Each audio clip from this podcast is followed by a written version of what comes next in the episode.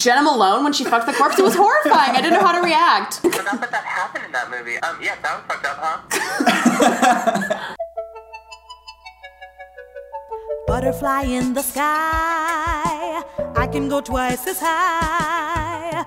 Take a look, it's in a book, a reading rainbow. Welcome back to another episode of One More Thing.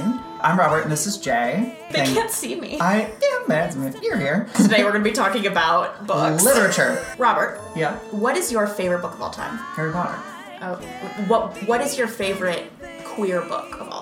Besides the ones that I brought with me today, I think I brought every queer book I've ever read today. Okay, well then let's skip that question. A little inside scoop about this episode, listeners, that we don't have a script. Um, Actually, a little bit of an inside scoop for this episode is this is something that we wanted to do in season one, but then it got too complicated and we had to move it to season two. And so this is content that we've been wanting to bring you for a while. But it all kind of started with this list of lesbian novels that you made. Yes, a friend of ours, a friend of the podcast, Stephanie Phoebus, wanted to read some lesbian books because she was mm-hmm. like, I can't find any lesbian books. So I made an extraordinarily comprehensive list of lesbian fiction for her that had like 25 books on it with like my opinions on every single one because something about me that listeners might not know is that I am I've been described as a voracious reader. Pretty much all I do is read. Yeah. I will say I've never seen you with the same book. Yeah. Did you read a lot when you were growing up? Because I, did. Uh, especially because I had no friends in elementary school and middle school. I was like in the library all the time, Me checking too. out books. I think I've read all the American Girl doll books because they were there. because I also read a lot when I was a kid and still do. Mm-hmm. Do you remember the first time you ever like read like a gay book? Yeah, it was yesterday. Oh, I uh, no, I think the first time that I ever read a book where I read it because it was gay and there were gay characters in it. Very similar to Stephanie when I was in the process of coming out. I turned to a friend of mine and was like, "I want to read books that have gay characters in them." And she was like, "Oh, well the only books that have gay characters in them are manga and i can give you Oh. like yaoi to read and she gave them to me but they're like they were like graphic like erotic things which i mean was fine but then i went through this whole like anime manga phase as everyone does Right. Well, I grew up reading just like anything I could get my hands on, Mm-hmm. and my parents were just kind of like, "Fine, read whatever book. Like, read this book, read this book." i imagine you sitting in the living room being like chinese menu Ugh. yeah, I mean, so I don't really have a memory of a first time I read a like gay book because I just sort of was reading any book and there were gay characters. But I do remember the first time that I read like a gay book that like really impacted me was my junior year of high school. We got assigned My Antonia and Mrs. Dalloway.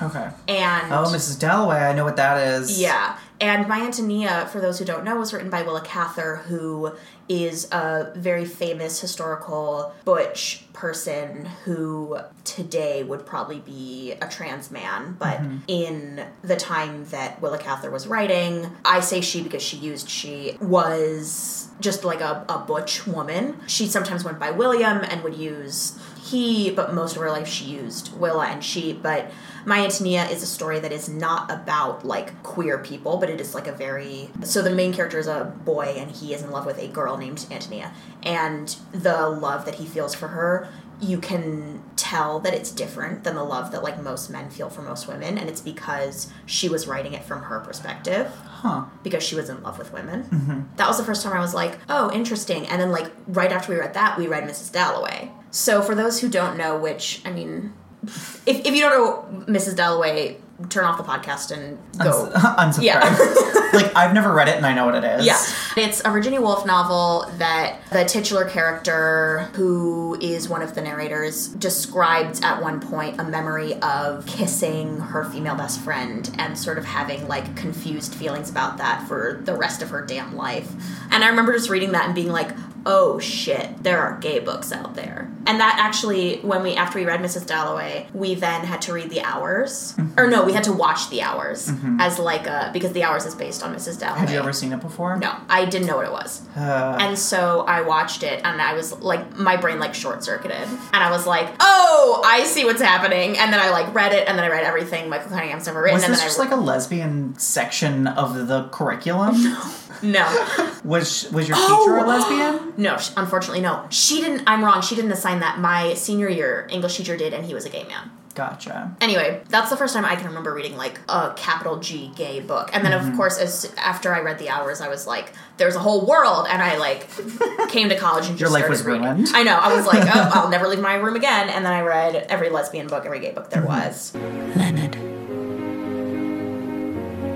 Always the years between us. Always the years. Always the love. Always the hours.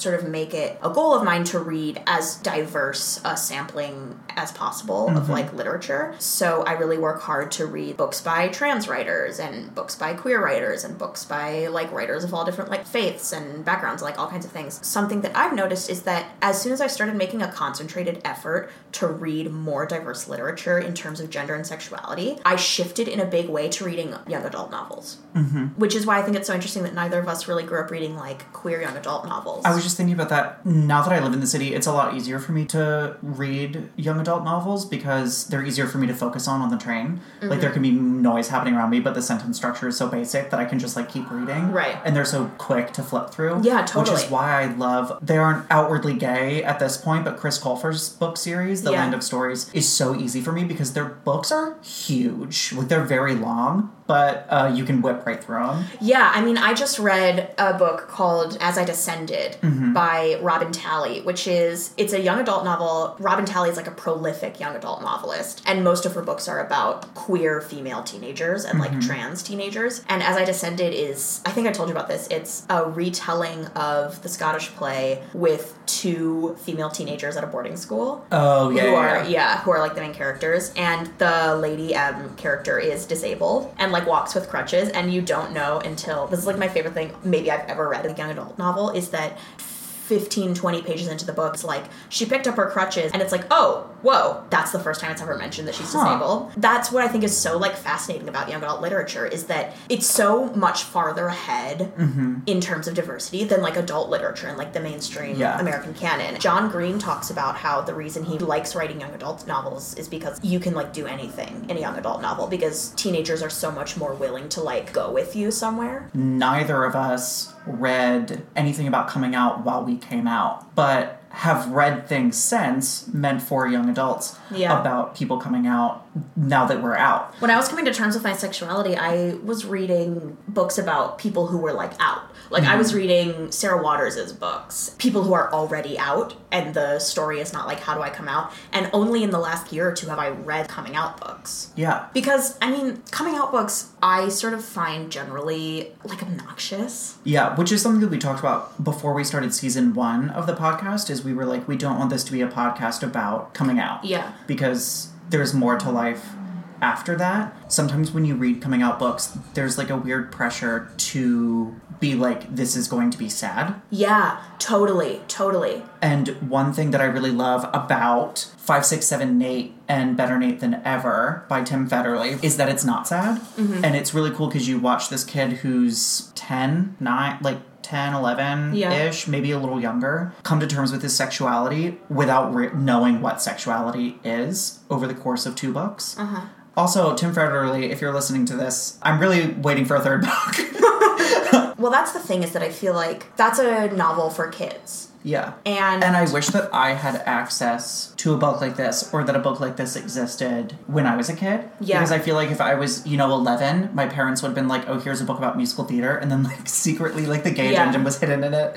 By the end of it, I would have been like, oh. I grew up going to like my middle school library and just like grabbing a book, Mm-hmm. you know? And so I think there is sort of an interesting thing about Robin Talley or like Meredith Russo who wrote this young adult novel, If I Was Your Girl. And it's about this trans girl Mm-hmm. who moves to a new town mom because she's trans. There's something I feel like for kids in middle school and high school who are just gonna like go to the library and be like, I want to read whatever book is just like sort of there and has like a flashy, cool cover. Oh, I want to read a book about musical theater. I so I'm gonna read five, six, seven, eight. I want to read a book about Shakespeare. Then I mm-hmm. would read As I Descended, which turns into a lesbian book. I just think it's really cool that young adult literature has sort of been like infiltrated in this really all encompassing way. I will also just sort of pick up young adult novels because I find them very interesting, not because I think they're going to be queer books, mm-hmm. and then they'll just end up having like a queer plot line. Like I just the other day read a book, a young adult novel about a school shooting that I don't remember the name of because honestly at this point I don't remember the name of every book I read. and I was just like reading it and all of a sudden it was like her girlfriend, blah blah, and I was like, oh, all right, great.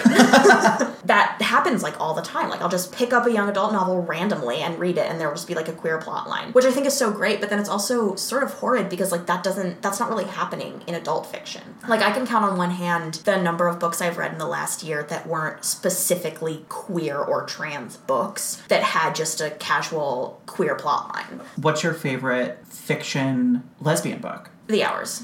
What's the hours about? I, I guess I'll sort of set the hours aside because it's not really a lesbian book. It's more just like a queer book in general. okay. So, setting that aside, I would say my two favorite lesbian books are The Color Purple Oh. by Alice Walker and Fried Green Tomatoes at the Whistle Stop Cafe by Fanny Flagg. Yes. Wait, fried green tomatoes at the Whistle Stop Cafe. Yeah, that's the full title of the book. Oh, I didn't know that. Yeah. I've also never seen fried green tomatoes. Yeah. And also, interestingly, neither of them is from the 21st century. Like, they're both from like over 30 years ago. The Color Purple is sort of like a classic lesbian novel. And what I really like about it is that I haven't ever really read a book that so succinctly and accurately captures like what it means to be queer when you can't come out, you know? Hmm. For those who don't know, in The Color Purple, the main character Celie falls in love with Shug Avery, who is a woman, uh-huh. and Shug falls in love with her back, and they sort of have this relationship for many years. And by the end of the book, or er,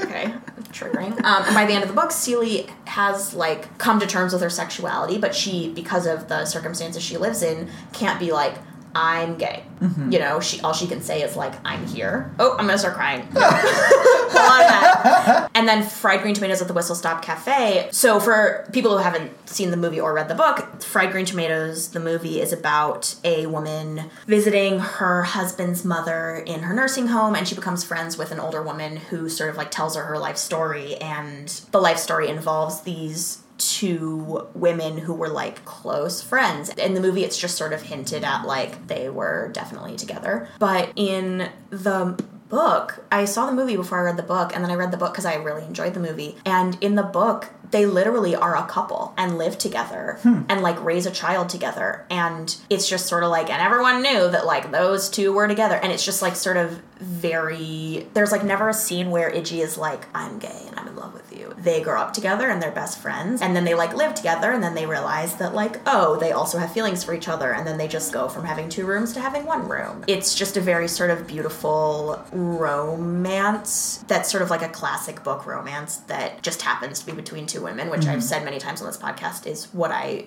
greatly prefer to like sort of a, a story where it's like, look at these gay people, where it's just like they're enjoying their lives and they're gay. Oh, Angie, what's your mother gonna say when she sees us both drunk? You gotta stop worrying about what people think. I know. I mean, you've always done the right thing. You took care of your daddy, the preacher, when he took sick. You take care of all the kids over the church school. You're gonna take care of your mama. I know. I'm gonna marry the man I'm supposed to. You're getting married? As soon as the summer's over. I've talked to you about that a lot. That I like to read books where the plot isn't about the character being gay, Yeah. but it's not ignored. Yeah. And that plus not being able to come out Mm-hmm. in that environment leads me to my favorite queer book, which is Hero Yeah, by Perry we Moore. have briefly discussed before. Hero by Perry Moore, who has passed, and it was really sad. He was in the process of making this a movie, and I still think that it would be. It's basically in the world of The Incredibles by Disney Pixar. um, It's about this teenager whose dad is basically Superman, but he has aged and has forbade his son from dabbling in anything superhero-y. He's in the closet because he has superpowers mm-hmm. and he has to keep those hidden from his dad, but he's also in the closet because he's gay and he's dealing with both of these things and how to come out. And he kind of gets swept up into this world of superheroes and goes through all this training to join this version of the Justice League. In the process, discovers himself and falls in love with this guy and it's really great and i think Yeah. it's, it's just such a fun book and everyone should read it but it's like what we were talking about earlier where it's not meant for like kids mm-hmm. it's maybe more meant for high schoolers So that came out what ten years ago? ooh 2007 Yeah. Oh, so ten Wow. years ago. I was sitting here thinking like maybe I should pick a favorite gay book that's like not from the seventies. Ah! so, so I was thinking about like recent gay books that I've really liked, and I really enjoyed "Here Comes the Sun" by Nicole Dennis-Benn. It's something that I really enjoy in literature, which is like a story about queer people who aren't like white queer people in like urban America, you mm-hmm. know? It's about a family of three women in Jamaica, and the mother, there's the grandmother, the mother, and the daughter, and the mother works at a hotel as like the manager, and she is closeted. Mm-hmm. And that's just like one of the plot lines is like her and her girlfriend like figuring out what is going to become of them. Hmm. And it's just this sort of really interesting and brilliant book because we, as like white gay people who live in New York City, don't really get a lot of opportunities to like engage with stories about queer people who aren't white and upper middle class. Mm-hmm. It's just a really good story about queer people not in the environment that we usually think of them in, mm-hmm. which is also something that I really like about Janet Mock's writing. did she have a book that just came out that was about Yeah. her mm-hmm. Yeah, Mhm. she has two memoirs. One came out a few years ago, and the other came out just a couple months ago. And she grew up in Hawaii, and she was a sex worker. She's worked at Marie Claire. She's like worked all over the place. She's a brilliant writer. She's an MSNBC show. If you don't know who Janet Mock is, get on board. She's like the greatest living person. She has written two memoirs, and they're both sort of like the first one is about she has said like the first one is like trans 101 mm-hmm. and it's the thing that she like says in her speaking engagements that's like this is what being trans is for cis people. The first one was called redefining realness. The second one that just came out is called surpassing certainty. And that one she has said is like you like you have trans 101 now you can read this book. And it's a more like nuanced delicate look at what it is to be a trans woman in a society that is not incredibly welcoming of hmm. trans women Tell me about that book that you suggested for me to get my cousin for Christmas. What is it? Adam. Adam. Adam. Yeah, it's called Adam. It's one of my favorite books. It's by Ariel Schrag. It's currently being adapted into a movie. Oh, I didn't know that. Yeah, and it's this really great book about this this teenage cis boy named Adam who comes to New York for the summer to spend some time with his sister who is a lesbian mm-hmm. and he sort of like starts hanging out the lesbian crowd and there's a misunderstanding where people start thinking he's a trans guy. Mm-hmm. And he realizes that queer women are often more open to like sleeping with trans guys than with cis guys mm-hmm. For like any number of you know psychological reasons. Gender is a prison and doesn't exist but whatever. And so he pretends to be a trans guy and starts a relationship with this girl who identified as gay but like falls in love with him and thinks he's a trans guy. And so he he like won't take off his shirt off at the beach because he's like googled like what do trans men do? And so he like won't take off his shirt at the beach. And she's like oh i get it but like you can be comfortable taking off your shirt in front of me. And he's like i'm just not ready yet.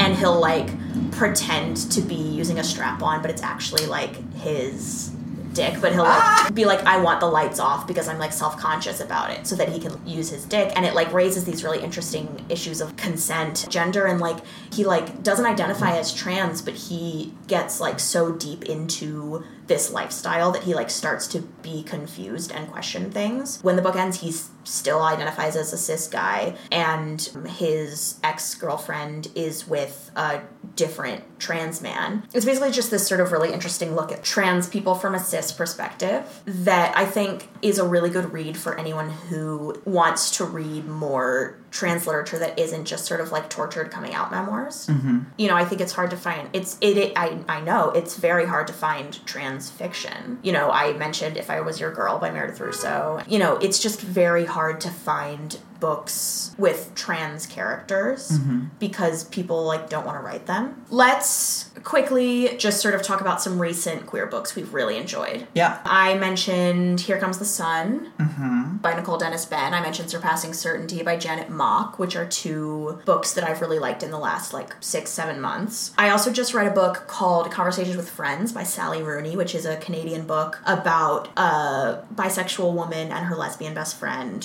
who sort of enter into this like weird, tortured relationship with a heterosexual couple. It's a really fast read, mm-hmm. and it is another one where it's like them being queer is not part of the story. It Huh. because the bisexual woman ends up sleeping with the husband of the straight woman and the lesbian falls in love with the straight woman mm-hmm. and so like it could happen it's just about like two couples with complicated relationships which is you know like every story about straight people ever and you just read a book called Intimacy Idiot by Isaac Oliver. I guess you can call him an up and coming writer in the Yeah. city. I love his stuff because it's very real. To sum it up, it's a book of little essays. It kind of gets a little darker and a little sadder as it goes on, and it's really beautiful and it's really, really well written. You also gave me a copy of Dancer for the Dance, Yes. or Dancer from the Dance, which I'm about halfway into. I have to keep taking breaks because the gays in it are a little mean, but I really like it. What I'm cutting in with it though is queer graphic history. how are you enjoying that It's not what I thought it was. I thought it was going to be like a queer history, and it's a graphic novel about queer theory, which I was not expecting, but I'm not upset about. It's very interesting. It's definitely helpful for me, someone who doesn't like to sit down and read nonfiction. yeah Because there are pictures.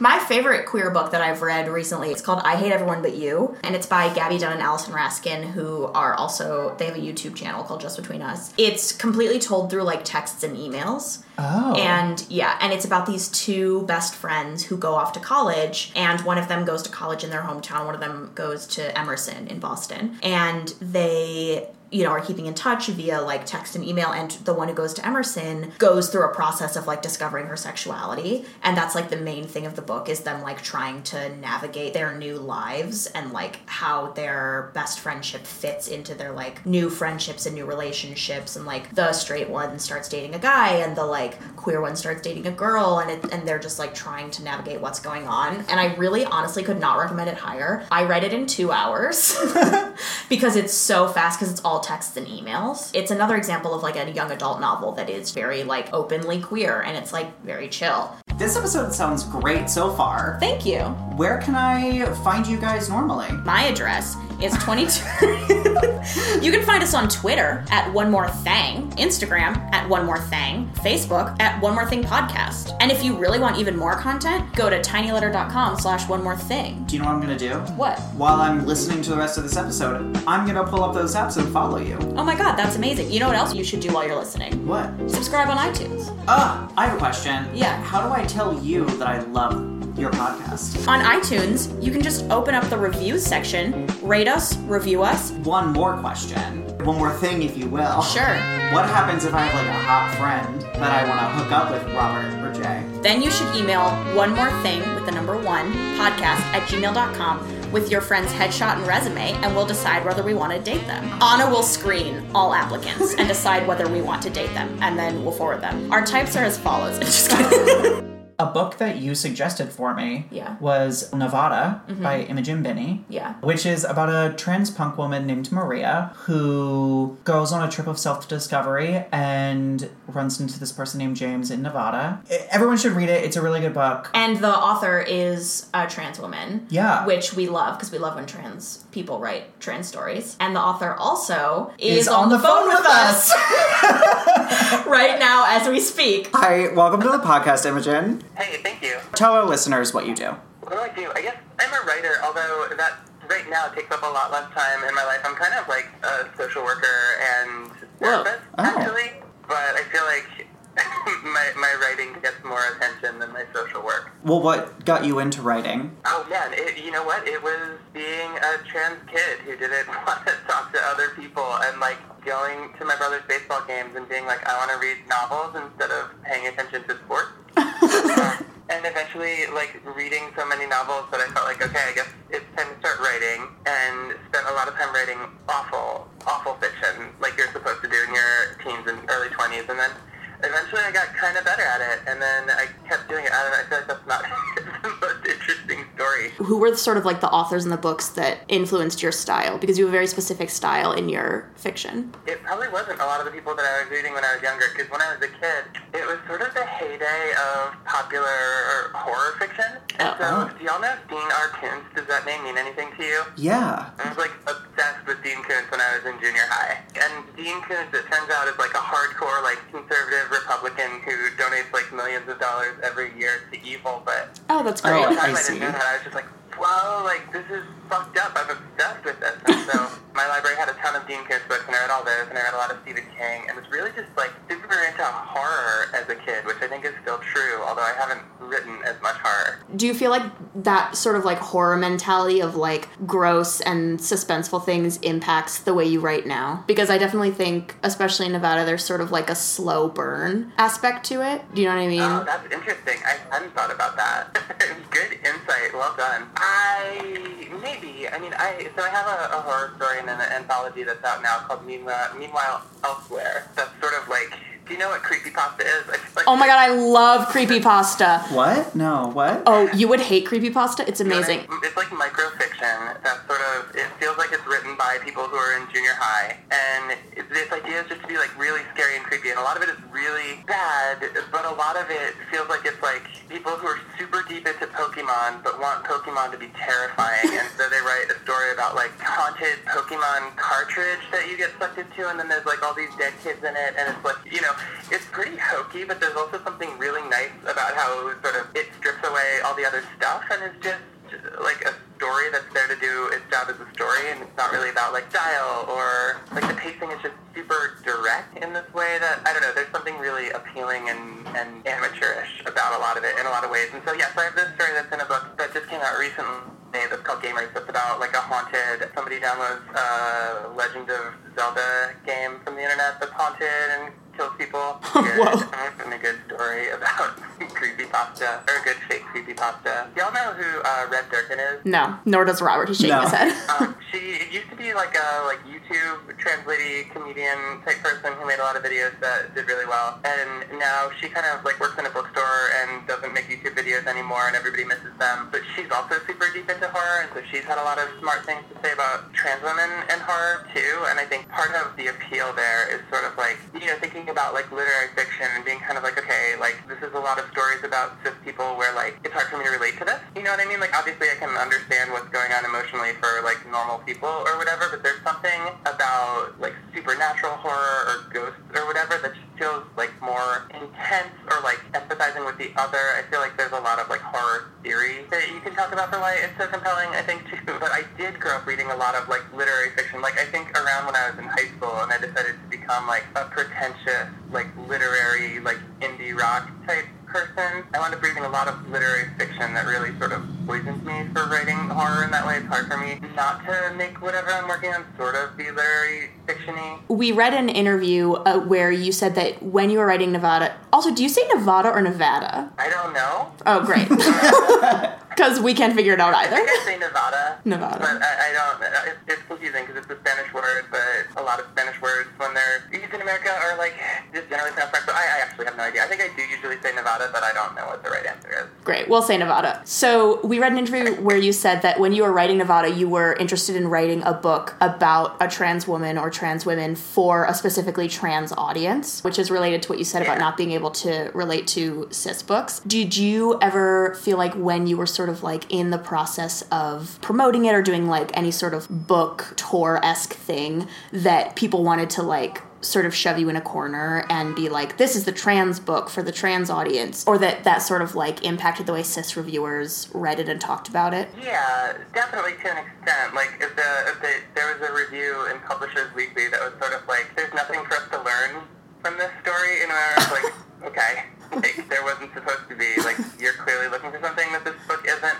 I feel like around that time too, when the book came out, I was doing a lot of shit talk about trans memoir because there's been so much trans memoir that's just like really sort of spoon feeding, really easy versions of like what it is to be trans to cis people in sort of a almost like groveling, you know, desire for approval, like or, or tolerance in a way mm-hmm. that just like always feels so gross. And I feel like I still stand by a lot of that, but I also feel like a lot of it was kind of shit talk because there are any number of constraints on what sort of stuff you can and can't publish, right? Like it's only in the last five, ten years that Topside Press, who published Nevada, could even have existed. And so, on top of that, there's been a lot of memoir, good memoir that's been published in the last bunch of years. That, I mean, you know, it turns out sort of the real problem is just the reification of like whiteness and middle classness in a lot of those memoirs. That was sort of the problem more than the fact that they were trans memoirs. So that's been expanding, and that's been really good. But yeah, totally. There's also a lot of assumption that Nevada was memoir or like thinly veiled memoir. And my my take on it was always like, you know, if you read Stephen King, there are always a lot of like straight dudes from Maine who speak in kind of like filthy aphorisms who live in small towns. And like that's Stephen King talking about his life. You know what I mean? And the fact that he probably hasn't actually interacted with like demonic clowns or whatever is the part that's fiction. And so like that question of how much of this is autobiography or autobiographical is kind of an unfair one. And also like to some extent, who cares? Like you know what I mean? I feel really lucky that Nevada. I guess I do say Nevada. Um, that Nevada connected with the audience that it did. Because, you know, like I said before, I, I have a day job. The goal was never to get rich off of, like, writing. And so to some extent, by, like, being like, uh, fuck it, I'm not actually going to try to make a career out of this. You know what I mean? It took, like, five years to write a relatively short novel because I was working in bookstores the whole time. Did you write the two sections of it simultaneously, or was it like a very chronological situation? One of the sort of, I don't know, it's not a secret, it's not like a secret about Nevada, but one of the things about it is that I actually did the first draft during National Novel Writing Month. You know, Oh NaNoWriMo? yeah, yeah, yeah, yeah. NaNoWriMo is kind of an incredible way to get a first draft of a book, and so I had a sense of what I wanted it to be when I did the first draft, but it took a bunch of years to get it to the place where it was actually like worth showing to people. Yeah, I mean, you know, it was written chronologically for sure, and I knew that kind of what I wanted to do with it, but it took a long time to take this like hunk of sentences that I had made and sort of whittle it into something that worked. I so I went to college, I studied English in college, and then I moved to New York City, like a lot of people do, and I was working at this bookstore called The Strand, where there's a ton of really, um, it's like stuff I hadn't been exposed to before, and I started reading, um, I guess I first read Kathy Acker as an undergraduate, although I was, do you all know Kathy Acker? Does that Yeah. mean anything? I, I do. Robert doesn't. Yeah. She's incredible. She, like, you read her and you feel like you could punch a cop and get away with it. and I was supposed to read her as an undergraduate, but I don't think I did, which is probably for the best, because the story that I was supposed to read in college is called Kathy Goes to Haiti, and I think it's kind of a fucked up story. Like, she's definitely not unproblematic, but when I was working at the Strand, I was reading, I, I, they had, like, all of her stuff would come in. It's a giant used bookstore, and so I wound up reading through most of her stuff, and there's this other writer named Dennis Cooper. Y'all know Dennis Cooper? I do. I've heard of it. oh, oh of yes, yeah. Robert. So Dennis Cooper writes a lot about young gay men kind of consensually or like semi-consensually dismembering each other and doing a lot of drugs, and it's just like pretty fucked up stuff. And again, like you could build a case that it is irredeemably problematic, but for whatever reason, similar thing. Like reading his books, it's clear just this dude who is obsessed with this thing and kind of keeps writing different versions of this thing, and it feels really like he's just stoked to be writing what he's writing about. And that stuff, like those two, I feel like were the ones that really helped me figure out where I was going because before them, I'm sorry that I just keep naming author names, but um, No, we love it. We'll make a reading whatever. list. Great. So yeah, so before I moved to New York, kind of obsessed with this writer named Aimee Bender, who um writes kind of like kind of like magical realist stuff that my friend Daphne described as like too cute. She's like, I can't read it because it's too cute. But it was before I came out as trans, and I was like, third. It was definitely some like sublimated gender stuff, but also she's great. I just sort of lost track of her, but she was really like kind of cute and sweet and grim a lot of the time too. But it was really in reading like Dennis Cooper and Kathy Acker, both of whom have roots, I guess, in like punk subcultures of the 70s and 80s. That I was sort of like, oh, okay, I can just like do this. You know what I mean? I think there's also a big piece of it that's just I learned to write on LiveJournal, and so like learned about it. Written a lot like LiveJournal, right? I think Maria has a live journal. We have some questions about a TV show that you wrote for that we don't know if you're allowed to talk about. But yeah, totally. Oh, great. I'm allowed to talk about it. The TV show is called Doubt. For our listeners who don't know, it was a TV show um, starring Katherine Heigl and Laverne Cox and Steven Pasquale. Is that how you mm-hmm. pronounce his name? Yeah. That was on CBS and it was canceled after two episodes. And then the rest of the episodes aired this summer. Mm-hmm. And Imogen was a writer for it. 24 years ago, Amy Myers was murdered in Gramercy Park. Can you win this case? It's a big risk. We could go to trial, but it won't be easy. I'm gonna prove to you that I'm innocent. Innocence doesn't matter. Winning this case matters. You just have to trust me. I need you to know I didn't kill her. The new drama, Doubt. And it's kind of a funny thing because it wasn't the first time that I'd been invited to out to LA to work on TV, but it was the first time I said yes. Soon after Nevada came out, I got an email from Jill Soloway's uh, personal assistant about um, like we're going to be doing this show called Transparent. Like here's a link to the pilot that we made. You know, watch this and tell us what you think. And so I got to see this like pre-release pilot for Transparent that they were shopping around before they sold it to Amazon, and I watched it and I was a little bit like, this is not my favorite thing. um, they were like, you know, watch that, tell us what you think, and then like pitch us an episode. And so I was like, all right, what I see happening is like lots of like queer and trans like Latino people in LA where the show is set. Like, there's a thing that happens at trans support groups where like sort of race and class line cross in a way that they don't happen in a lot of other places. So I was like, what I want to see is want Maura to go to the like underground like queer Latin kids like grindcore show, and I want her kids to come over at the end of the night and they're like, you know, we've all been really like selfish, horrible people because that's what the show is about. And she's listening to like really abrasive, like screamy queer metal, um, and it alienates her children. I was like, I think that would be funny and an interesting place to take this. And they were like, you know what? Maybe we don't want you to write for our show. And so I didn't get the invite then, but then they did the first season, and I guess they were getting a lot of pushback because I don't think at that point they had any trans people in their writers' room. And it's sort of been like, you know, there have been lots of critiques of Transparent that I don't need to get into. I actually haven't watched it past that pilot, not so much because of the like political stuff around like the titular trans character as an obstacle to the cis people characters in the show. Is that I've heard because I didn't watch it, but just because I was sort of like, this is a show about a bunch of really unlikable people. that doesn't sound fun for me. I haven't been able to watch Seinfeld or like Curb Your Enthusiasm in the way that this too just like feels hard for me to, to watch. So it was more of a like a taste thing. It just like wasn't my thing. But so they invited me out after they did the first season, and at that point I had just gotten a job at a domestic violence agency in New England where I was living. And I was like, you know what? I actually just got a job that I'm pretty stoked about. So thanks for the invitation, but I think I'm gonna stick around here. And so I'm not ready for that show. But then when Joan got in touch with me, she was just kind of bouncing off the walls and, and very enthusiastic, but uh, kind of a total weirdo, communicating like, okay, we want you to write for a show, and we've been talking to CBS, and we don't know if it's going to happen, but I'll let you know if we can invite you, but would you do it? And, uh, you know, just very enthusiastic, and I was like, yeah, I guess so. Basically, she was like, Laverne Cox is on this show, and we want you to write it because we want to do what you want to do. Or like, it wasn't like a, you're trans, and we want to have a trans writer. It was like, obviously, that was a part of it because I'd written a book about trans people and that stuff, but that wasn't really how it was presented. They were like, we want your voice in our room, and so yeah, and it's actually, I was doing the social work stuff I do now, but they were like, can you uh, come out to LA in a week and a half? And I was like, you know what? All right,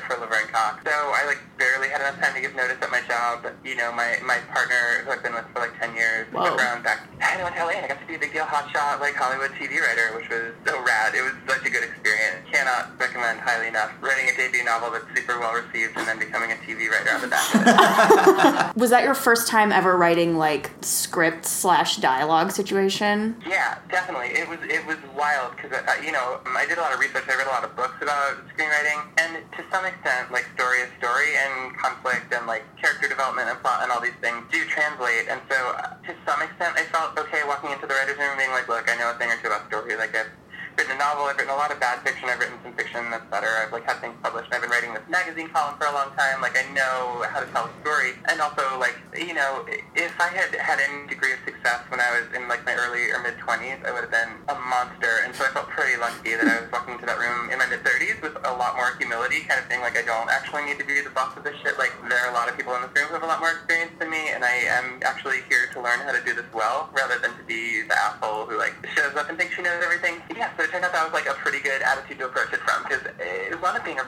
a great experience. The writers' room was so many great people. Like I feel like it's a super kind of kiss-ass Hollywood thing to describe it in the rosy terms that I describe it in, but it was really, it was honestly like Tony and Joan set up a great room. They talked about before I came out, they were like we have a no asshole policy in our writers' room, and it wound up being true. It was a lot of really good people. So yeah, so to some extent, you know, uh, they're they were like we write this scene, and then so I just wound up having no idea. I mean, it, like you know, knowing how to lay it out and use a screenwriting program to write a scene, but like no experience. It is high stakes for them to be like, write the scene where like the Billy Brennan character is talking to a kid who has a disease that he's going to cure that's going to be in like the third episode of the show. It was terrifying, and I didn't know what I was doing. But by the end of the show, um, you know, I don't feel like I'm great at it. I feel like prose is kind of always going to be home, but you know, a lot of support from the people in the room. Um, I don't know. Yeah, I feel like I figured it out. it was, you know, a lot of help to figure it out. Was everyone else in in the room, did they all have like a long history of screenwriting, or was it all sort of like just sort of people that they had plucked from all sort of like disciplines and all over the world, like you? No, there was a ton of experiences in the room, and in some ways I was definitely the least experienced. There were three staff writers, which is like the lowest rung on the ladder, who hadn't, I don't think, written for TV shows before, so I was one of them. But there were people like Don Roos, who's been writing TV and movies since the early 80s. I think it was a huge writer's room. There was like almost a dozen of us in there, I think, if you count the showrunners, which it, the room, I guess, is not always that big, but I didn't really have anything to compare it to. First day that I got there, we were talking about Laverne's character, and I was sort of like, I feel pandered to and pissed off whenever a trans character has to talk about their genitals on TV, and I like never want to hear that ever. Kind of got some pushback from one of the writers there who I went, went on to like really be close friends with, and and maybe close friends is too strong a word, but somebody who I have a lot of respect for, who's been really kind to me, and I've had really good experiences with. We like butted heads on the first day, and then it wasn't until much later I was like, oh my god, like I just like on the first day like laid it out in this way where I was like, I'm actually not backing down on this to somebody who has so much more experience on TV writing and like in Hollywood than I will ever have. But it totally wound up working out. It was, books were great. Like I said, it, it wasn't people being jerks. People were really eager to be supportive of the people who didn't have experience there. So Was there any sort of pressure ever to be like, we've got like Laverne's character has a storyline this week, so it's got to be Imogen writing it? No, I mean that wasn't the pressure at all. If there was any pressure, it was me being like, "You guys, let me fucking handle this." you know what I mean? Have a vision. Like I know what I want to see happen here. And to an extent, like one of the things that was a benefit there in terms of like writing for presumably a majority of this audience for the show is if I'm saying like I, as a trans person watching a show, if it did this, I would fucking hate it, and so I don't think we should do that. Was that I really like rather than being like, well, as a trans person, I really like kind of had to defend the things that I wanted to do, and not defend. That makes it sound like there were people kind of going after me. Like I said, people were on board.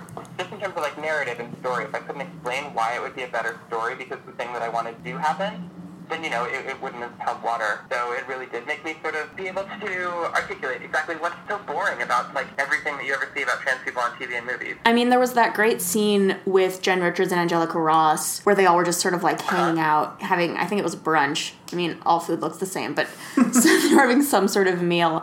I mean, obviously, it was like written all about everywhere that it was like a completely revolutionary scene in the way they talked about dating. What does 10% a date mean? It means it's a date. Doesn't matter, I'm gonna cancel. Why? Because I don't know what he's after. I mean, it's just a field trip. Maybe he wants to study the transgender flora and fauna and then go back home. Maybe he just likes you. Or maybe he's a chaser. He was just staring at her at the back of the courtroom. Better than your current boyfriend, MVP. He won't even be seen in public with you. Yes, he will. Has he taken you to dinner? Yes. Room service at the Four Seasons doesn't count. Boom. At least with MVP, we've already been through all the questions. Yeah, but with MVP, it's all on his terms. When he wants it, where he wants it, how he wants it.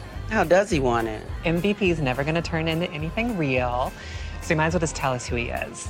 You can't just say you're dating some famous pro athlete and leave us hanging. Spill the tea, girl. Do I do the 10% date or not? Yes. No.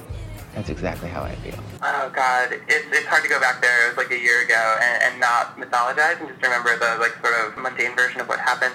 I mean, I think you know, again, I don't want to take credit for anything that isn't mine to take credit for, and so I don't want to be like, yeah, yeah, that was my idea because I don't think it was. But you know, it's a writer's room, and so ideas are kind of getting kicked around a lot, and so I feel like my thoughts on that stuff were definitely a part of how that scene got written. But I think that episode is written by Johnny Norris, and so I think he wound up actually like we talked about that scene a lot, and I was like, you know, here's what would piss me off about that scene, and and like I really don't want to overstate my role in that stuff, but as a voice in the room, I feel like I could defend the stuff that I was saying well enough to, to be heard.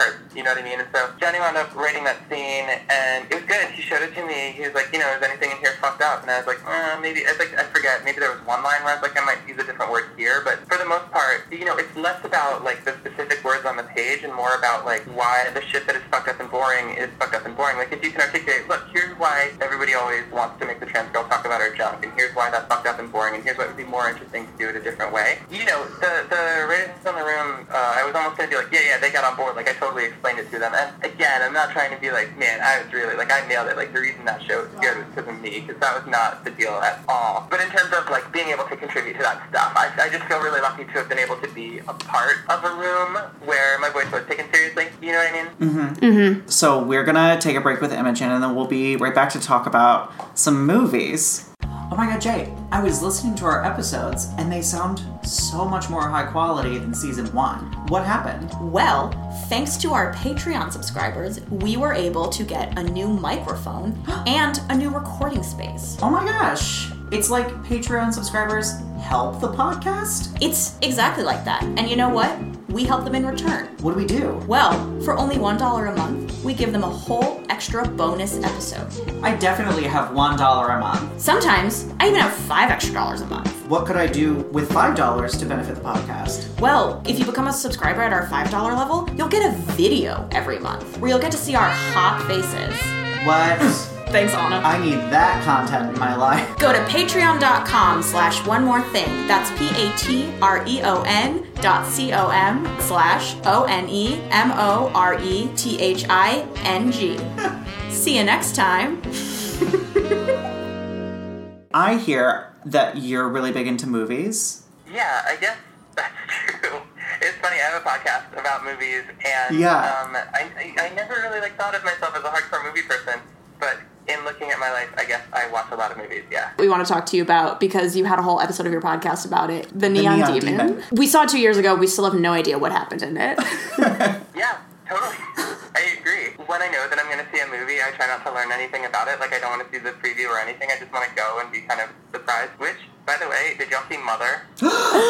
yes, yes, I did. Jay has not yet. I also I saw it, and at the end I was like, "Man, Darren Aronofsky thinks he's so much smarter than he actually is." And then two hours later, I was like, "I need to see that again." Same. So, so yeah. So anyway, Neon Demon. I, I want to watch it again because I saw that like by myself. I think in uh, a theater in fucking. I don't even remember where in LA. It's a weird movie to see by yourself. You know what? I think I saw it in Pasadena. And yeah, I don't know what happened. It was super fun to watch. I was like, I wish I was high on marijuana right now because I feel like that would It would. It, it, empower me to have more insights about this. I hadn't thought about that before because, but like the way it's filmed makes it the perfect movie for that.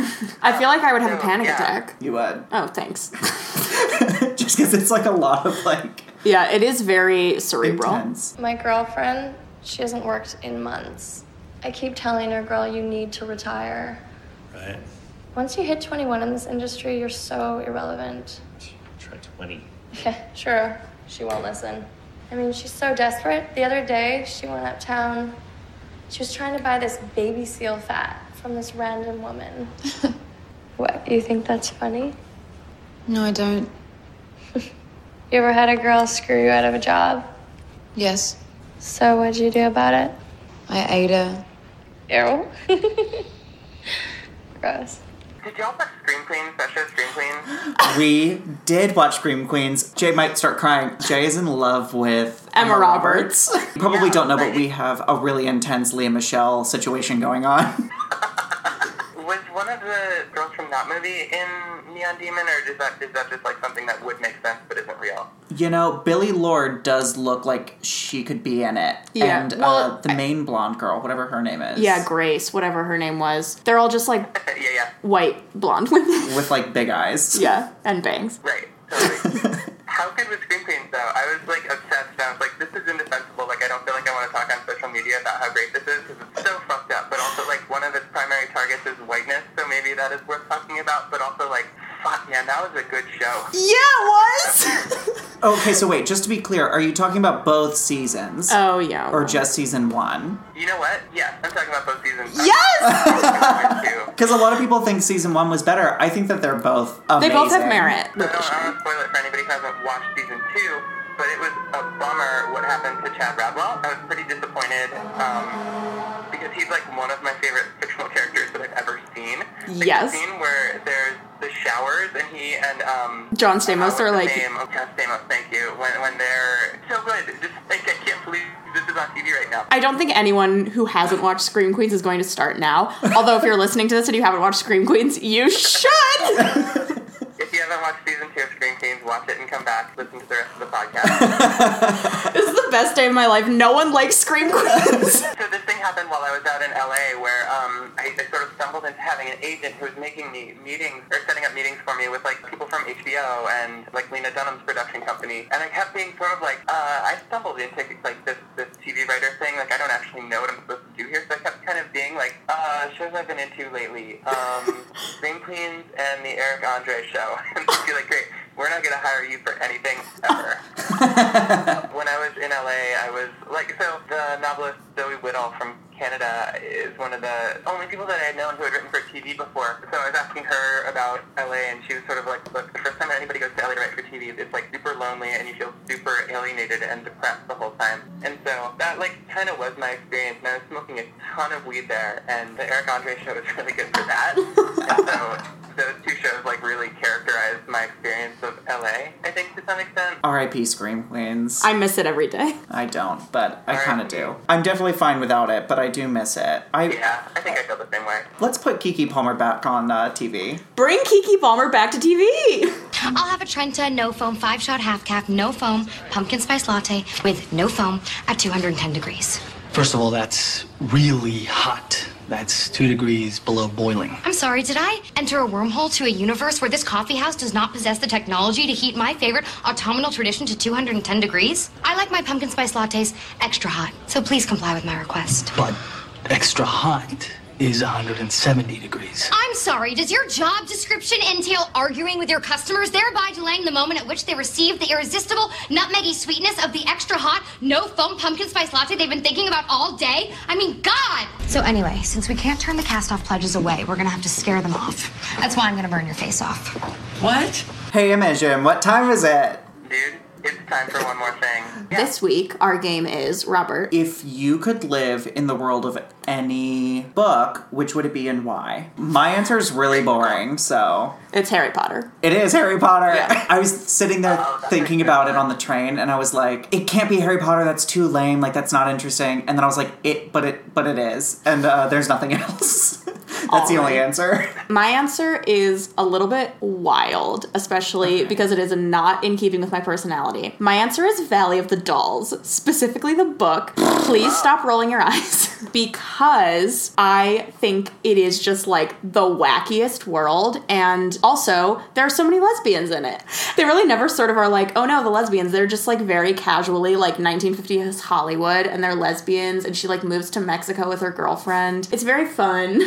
I w- and also I would not be doing pills, so I feel like I would have a nice time just like with all the women who were. It's a bad answer. it is also the first book I saw in my room when I read that question. Oh, I and I was see. like, that one. I know. While you were talking, I walked over to the other side of my room and I was like, "Oh, what books do I have? I have so many books, and they're all like dystopias and like Stephen King."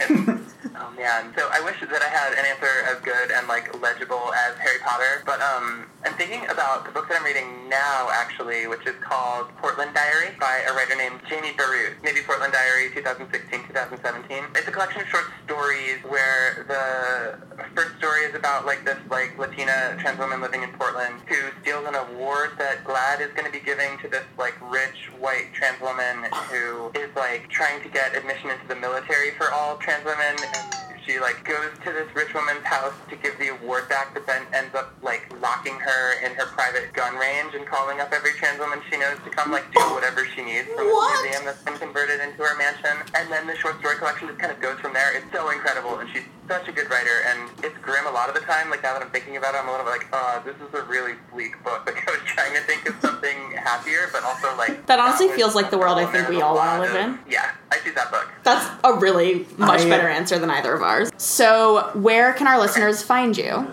Oh man, uh, where can you find me? I used to have a website. I think it's gone now. I have a Twitter account. I hate Twitter so much, but it's the main social networking thing that I use anymore. I can't handle Facebook. It's too overwhelming. Y'all have the experience on Facebook where you like you log in and the first thing you see, you write three long paragraphs and then delete them and then can't look at Facebook for like five days. Yeah, and then you have to like go to sleep. Yeah. So Yeah. So yeah, probably Twitter. It's Imogen Binnie on Twitter. That's probably the best to get me. What should our listeners read and listen to and watch? Oh man, I'm totally blanking. Oh, okay, I can come up with something. They should read Jeanne Thornton. There's a writer named Jeanne Thornton who is one of the, the main people at Instar Books, and she's got a book. I think it's called The Green Emerald. It's something The Green Emerald, another collection of short stories. It's just it's bonkers. She writes such kind of emotionally powerful and gross and weird stuff. They should totally be reading Jeanne Thornton. They should be listening to the band Groke, G-R-O-K-E, who I don't think are around anymore, but they're like a like queer sludgy metal noise band from Portland that my band Correspondence has played with a few times and are just the most wonderful people. And then what should they watch? Should anyone watch? What's good? Everything is bad. They should watch Scream Queens. We already talked about Scream Queens. I don't get to pick that. Yes! no, you do get to pick that. We love Scream Queens. Okay, great. I'm gonna go with Scream Queens. That's the only good thing to watch. I couldn't possibly agree more.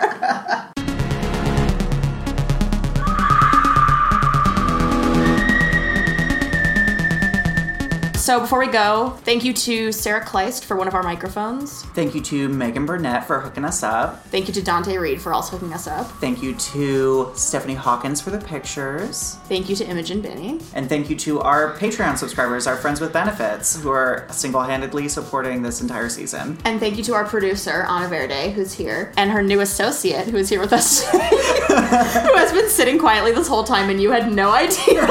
oh, she brought a snack. She brought a snack, and she seems to be incapable of talking. She's just pointing at the snack. If you watch Orange is the New Black. Spell out my chair. anyway, subscribe to us on iTunes and Have a nice follow- night. Follow us on Or Twitter. day. And uh, we'll see you next time. Bye. the bitchiest. See you next time. Bye. I'm stressed.